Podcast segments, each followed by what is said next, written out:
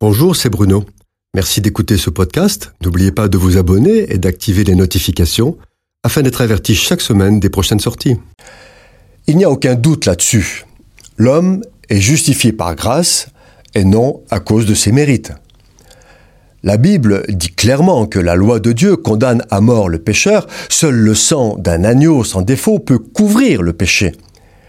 Jésus-Christ est l'agneau de Dieu qui donne sa vie pour le salut de quiconque croit en lui.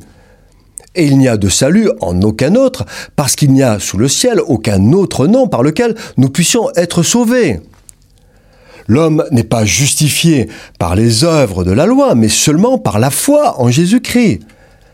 Mais alors, que se passera-t-il pour les hommes qui n'ont jamais entendu parler de Jésus?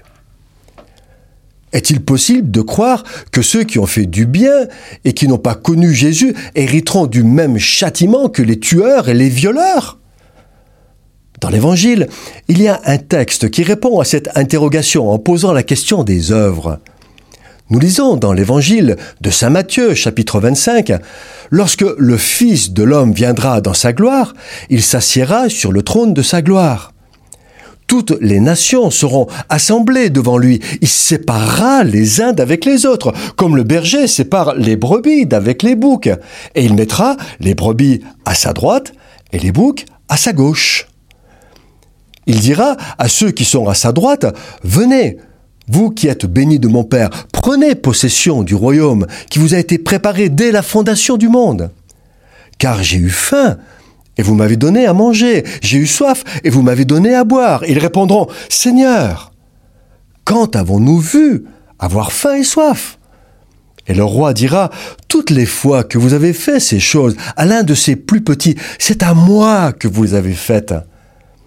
Et les justes iront à la vie éternelle. Ce texte semble vouloir dire que certains, au cours de ce jugement des nations, seront sauvés à cause de leurs œuvres.